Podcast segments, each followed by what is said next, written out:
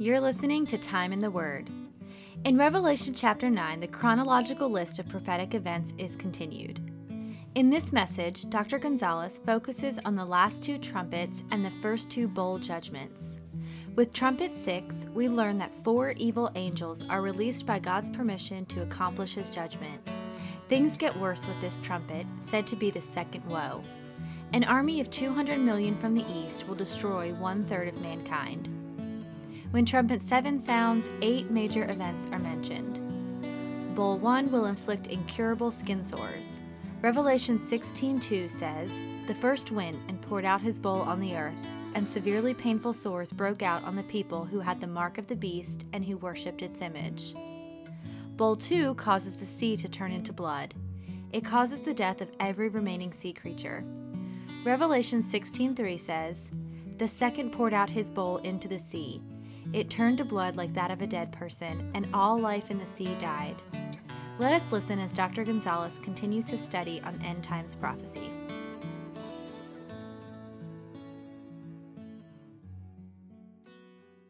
If you were with us last week, you know that we continued looking at the second series of judgments, which are the trumpet judgments. We find those in Revelation chapters, starting in chapter 8 and chapter 9. We will continue that study with the last trumpet that we looked at. The last judgment was the first woe, which is trumpet number 5. We know that by this point, the world has experienced already something unlike anything they have ever experienced, or we have ever experienced, for those of us who are still here, period. But there's yet more to come, and from what the Bible says, it's going to be a lot worse as we progress through the remaining 3.5 years of the tribulation period. Again, we're in the second half of the 7 years, which is the last 3.5 years, and there's two series of judgments here, the trumpets and the bowls. Again, we're going to start by looking at the second woe, which is trumpet number 6. If you have your Bibles with you, Revelation chapter 9, starting in verse 13. "The sixth angel sounded his trumpet, and I heard a voice coming from the horns of the golden altar that is before God. It said to the sixth angel who had the trumpet, 'Release the four angels who are bound at the great river Euphrates, and the four angels who had been kept ready for this very hour and death and month, and day and month and year were released to kill a third of mankind. The number of the mounted troops was 200 million. I heard their number. The horses and riders I saw in my vision looked like this. Their breastplates were fiery red, dark blue, and yellow as sulfur. The heads of the horses resembled the heads of lions, and out of their mouths came fire, smoke, and sulfur. A third of mankind was killed by the three plagues of fire, smoke, and sulfur that came out of their mouths. The power of the horses was in their mouths and in their tails, for their tails were like snakes, having heads with which they inflict injury. The rest of mankind that were not killed by these plagues still did not repent of the work of their hands. They did not stop worshiping demons and idols of gold, silver, bronze, stone, and wood, idols that cannot see or hear or walk. Nor did they repent of their murders, their magic arts, their sexual immorality, or their thefts." And we ended by reading verse 29. Now we are told that at this trumpet, four evil angels, which were held for this specific reason, by God's permission, will be released to accomplish this particular judgment. It gets worse as we make progression, and we are told that this is indeed the second woe. It tells us of an army of 200 million men from the east who will destroy, listen to me, 1/3, 33% of mankind that is living on planet Earth during that time.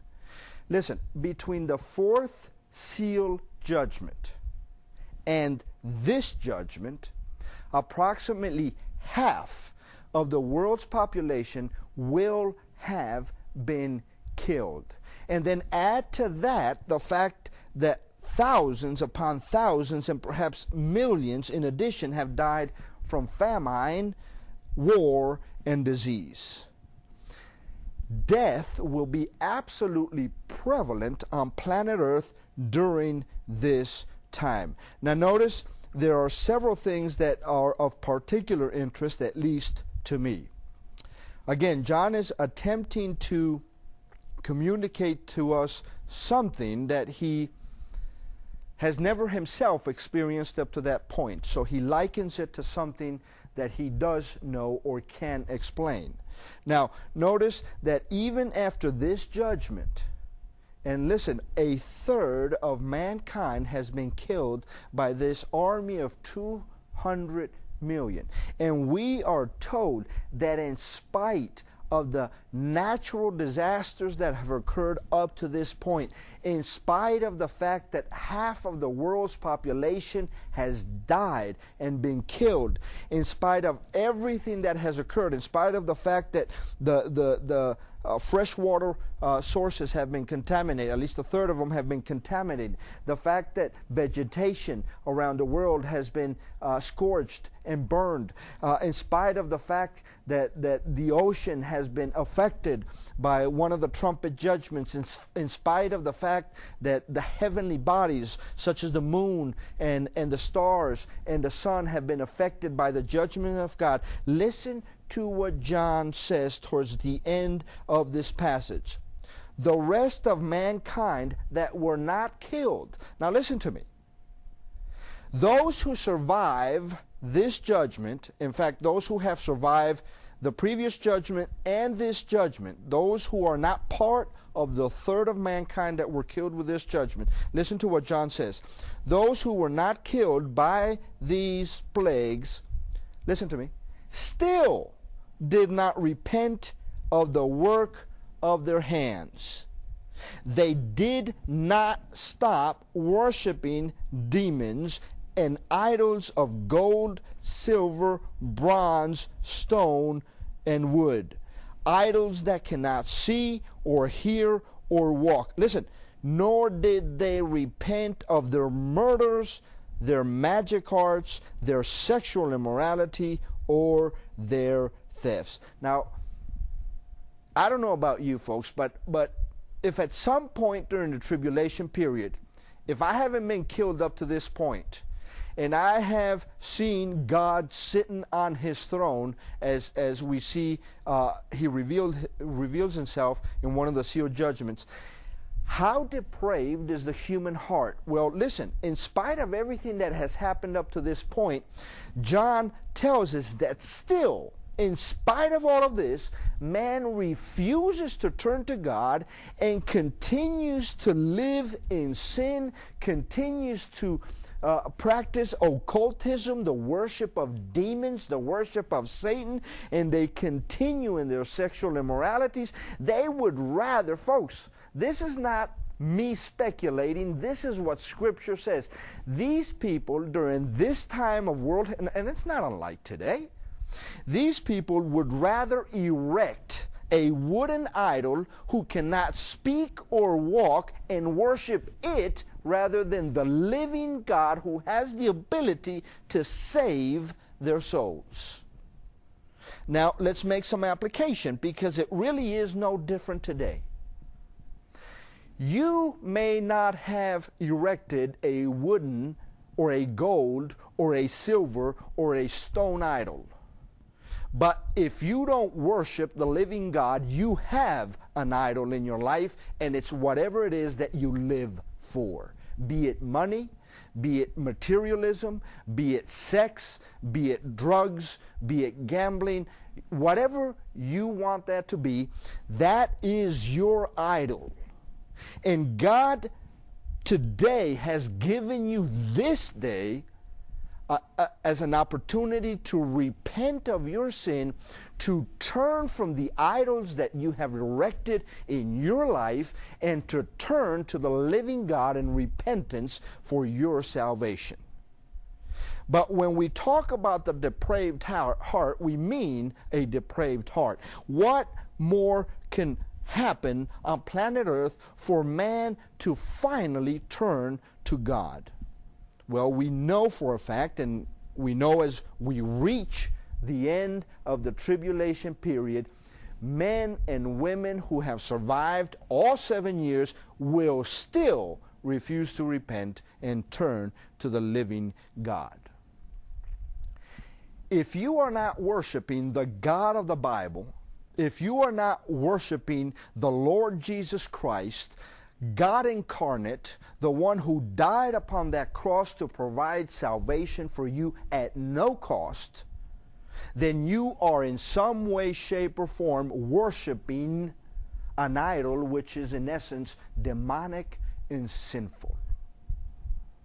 And if you're practicing a religion which is not the religion or not the faith that the scriptures reveal, then you are practicing a religion which Satan himself doesn't mind you practicing. Because, see, Satan is in the business of religion.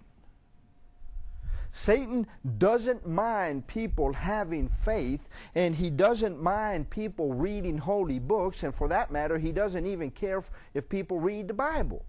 He doesn't even care if people attend church. He doesn't even care if people attend Sunday school.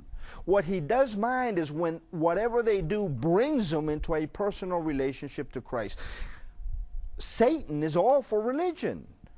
Satan is all for religion. He doesn't care if you're a religious person. In fact, he encourages you to be a religious person because he knows that religion is nothing more than man-made, and it's man's attempt to reach God. What he doesn't want people doing is finding out the truth and turning to that truth by repenting of their sin and turning to the living God, because if they do, he loses one more from the eternal torment that he himself will experience. But the only way to escape not only the 7-year tribulation period, because if the rapture happens tomorrow and you're left behind, you will be one of those who experiences those events that will take place in the tribulation. The only way to escape experiencing the devastation, the carnage, the natural disasters that will occur during the tribulation period, the only way to escape even that which is worse than this, hell forever, is by trusting Jesus Christ as your Lord and Savior, by repenting of your sin, turning to Christ and asking Him to forgive you of your sin and to save you. He is willing to do that if you ask and you mean it sincerely from your heart. But we are told that rather than repenting, man's heart will be further hardened in spite of the judgments and the devastation that has already occurred on planet Earth. And now we come to the third woe, trumpet number 7.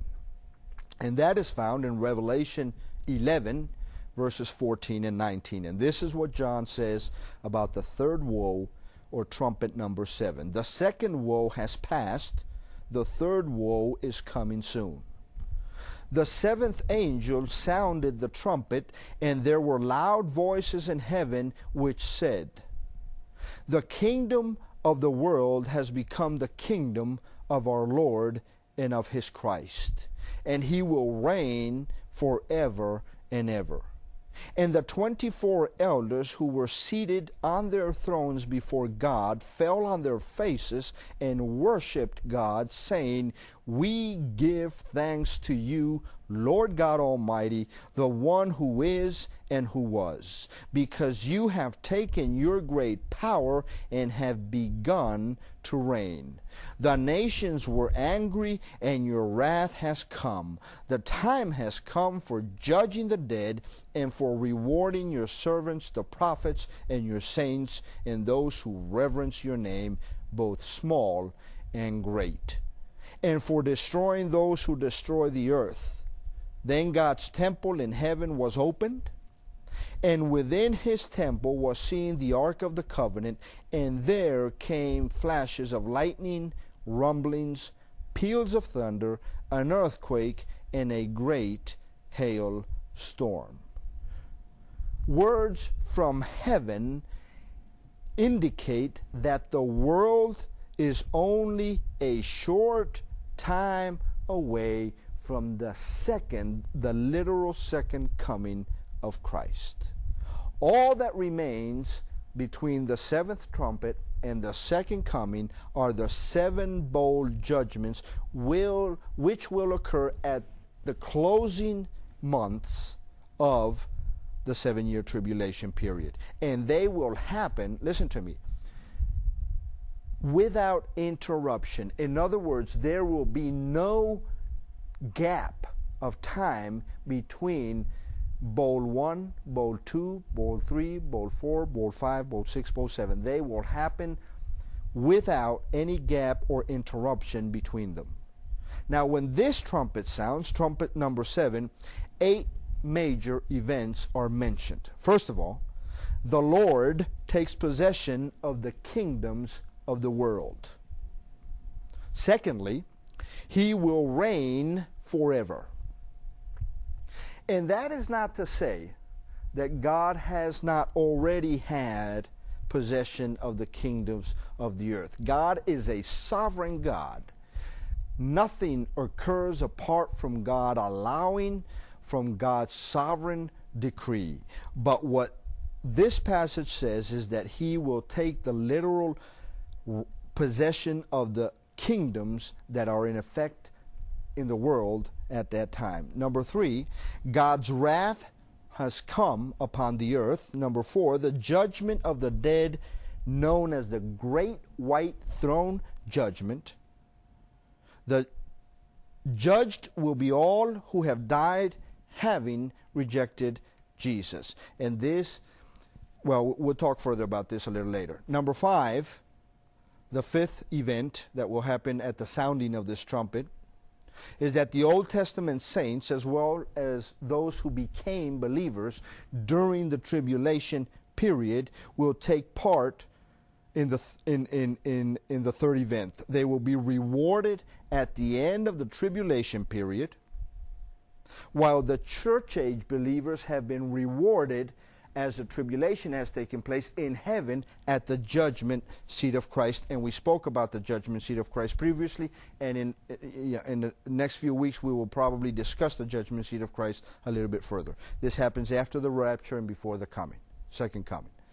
6, those who destroy the earth will be destroyed. 7, God's temple in heaven is opened. And 8, the Ark of the Covenant is revealed. Listen. The seventh trumpet will bring an end to the wrath of God. And it brings forth 7 bowls, or 7 bowl judgments, which will primarily target the Antichrist and his followers. And listen to me.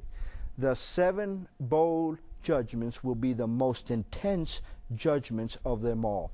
But the focus of these judgments will be primarily upon the Antichrist and his followers. So we will start looking at the 7 bowl judgments now. Bowl number 1 is found in Revelation chapter 16, and you want to turn to Revelation 16 because that's where we're going to be spending a considerable amount of time now. That's where the third series of judgments are spoken of in Revelation. Revelation 16:2 says this: "The first angel went and poured out his bowl on the land, and ugly and painful sores broke out on the people who had the mark of the beast and worshipped his image." Now, One prophecy expert says this: the Septuagint uses the same Greek word to describe the boils that plagued the Egyptians in Exodus 9:9 through 11, and afflicted Job in Job 2, verse 7. In the New Testament, it describes the open sores that covered the beggar Lazarus in Luke chapter 16, verse 21. Now listen, those who follow the Antichrist are those who will have received the mark of the beast. Those who have been marked with the mark of the beast, those who have followed the Antichrist, and listen, it's not complicated to determine who these people are. We learned in the trumpet judgments that in spite of the fact that the world had experienced so much up to this point, people refused to repent and continued to worship demons. These are the people who have received the mark of the beast. These are the people who will be inflicted with open, ulcerated, oozing sores.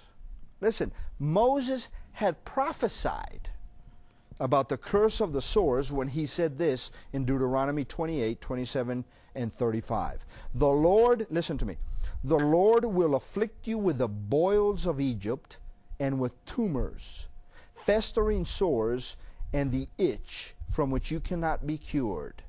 The Lord will afflict your knees and legs with painful boils that cannot be cured, spreading from the soles of your feet to the top of your head. And you know what's curious about this prophecy that Moses made? Scripture never indicates that this prophecy was ever fully fulfilled in Israel's history. So that prophetic statement that Moses made is particularly applicable to this first bowl judgment, since it had never been fully completely fulfilled during Israel's previous history. It appears that the fulfillment of this curse will be experienced by those on planet Earth during the tribulation period who have rejected Jesus, who have refused to repent, and have chosen to follow the beast. Bowl number 2, Revelation 16 and verse 3. So bowl number 1, the judgment is incurable skin sores. And you saw how bad those sores would be according to Moses' prophecy.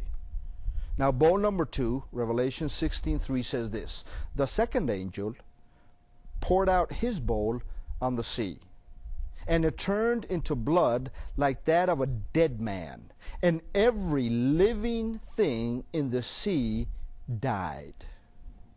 Listen, when the second angel pours out this bowl, Scripture clearly tells us that this bowl will cause the sea to turn into blood, the whole sea to turn into blood. You remember the second trumpet caused a third of the sea creatures to die, and thus turn a third of the sea into blood. In this case, all the remaining living sea creatures die, thus causing the whole ocean to turn into blood. This bowl causes the death of all the remaining sea creatures that were not killed during the trumpet judgment. Imagine what it will be like. Imagine the stench alone that will be in the air all over the world as a result of having the ocean turned into blood and all living sea creatures having died. Imagine the diseases that will come about for those who live on the seashore. The decay will be absolutely devastating.